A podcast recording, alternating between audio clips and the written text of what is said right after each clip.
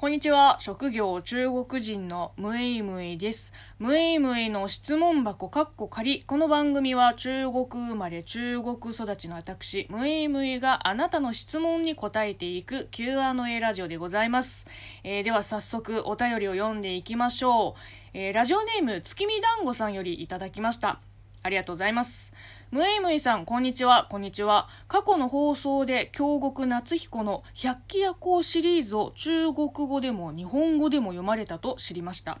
ムイムイさんは翻訳のお仕事もされていますが、中国語翻訳版と日本語版では読まれてみて、会話文など印象が違ったりしましたか？えー、私は高校の修学旅行の前日に初めて産めの夏を読んでしまい、ショックで眠れないまま東京ディズニーランドに行きました。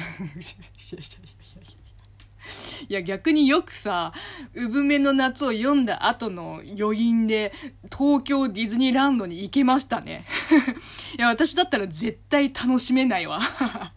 まあ、これがもし、富士急ハイランドのお化け屋敷だったら、まあ、雰囲気ぴったりで、あのい、いけるかもしれないけど、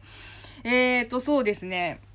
まあ、ちょうどその中国語、えー、翻訳版と日本語版、まあ、どっちも読んだのが、この産めの夏なんですね。まあ別にその一行一句、まあ、照らし合わせて読んだわけじゃないので、っていうかその、中国語翻訳版を読んだのも、今からもう10年以上前のことですから、なんか同じ翻訳者としてとかじゃなくて、まあ、一読者として、うん、まあ、本当に大まかな印象でしか、えー、お話しできませんけれども、まあそうですね、そもそもその中国語翻訳版の文体が、まあ私と結構波長が合ってたから、その、京極夏彦にハマったっていうのはあります。うーん、なんだろう。なんか、うん、こういうタイプの文学あるじゃん。なんか自分の文才をこうひけらかすかのように、まあ、習字法を多用したりとか、もっとフラットな言い方もあるのに、こう、あえてね、難しい言葉をチョイスしたり、なんかすんなり入ってこないような文章ってあるじゃん。なんかそういうのじゃなくて、ワードチョイス自体が、なんだろう、割とさっぱりしていて、うん、まあ、あんまり覚えてないけど、まあもちろんその人類学とか民族学の専門用語とか、まああとはその古文書から引用した言葉は、まあちょっと難しい、言い回しにしてるけど、なんかそれ以外の、うん、描写とかはそんなに難しい言葉は出てこなかった気がする。うん。まあでも逆にね、あの漢文帳だったら、まだ中国語の方が読みやすいっていうのはあります。そうだな。まあすっごいおこがましいけどなんか読んでいて自分と似た何かを感じました。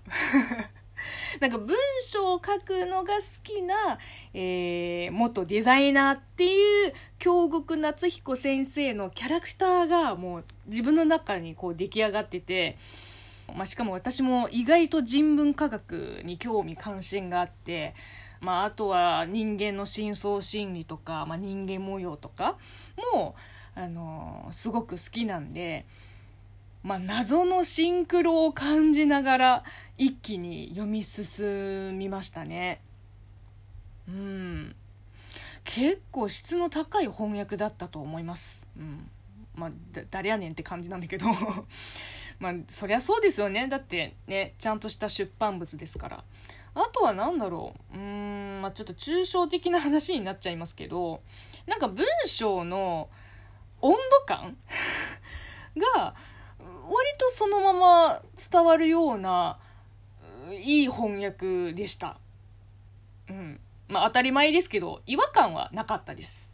逆に今となって日本語版を読んでみたらなんか思ったより難解な言葉遣いだったっていう驚きはありました。うん。まあもちろんその時代背景もあって、もうなんかとにかく漢語が多い。でも字面からまあ意味は察せるけど、まあ読みがわからないからちょいちょい調べてました。まあもしかしたら私の語彙力がまだまだだからかもしれませんけど、うん、なんだろうね。なんか難しい言い方をチョイスしてんなっていう感じはしましたけど、まあそれ以外は全体的なイメージ、印象っていうと、まあ割と一致してますね。なんか読んでいて、あ、京極夏彦節だってところどころ、なんかちょっと懐かしい気持ちにもなりました。でもね、全然内容と関係ないんだけど、その表紙デザインのセンスはもう断然中国語翻訳版の方が上。まあ個人的なんだけど。うん。中国翻訳版の方が好きです。気になる方は是非ねあのバイドゥか何かで検索してみてください。はい。えー、というわけで、今日はここまでです。この番組では引き続き、リスナーさんから応援ギフトやお便り、ご質問、ご感想、お悩み相談などお待ちしています。ではまたお会いしましょう。バイバイ。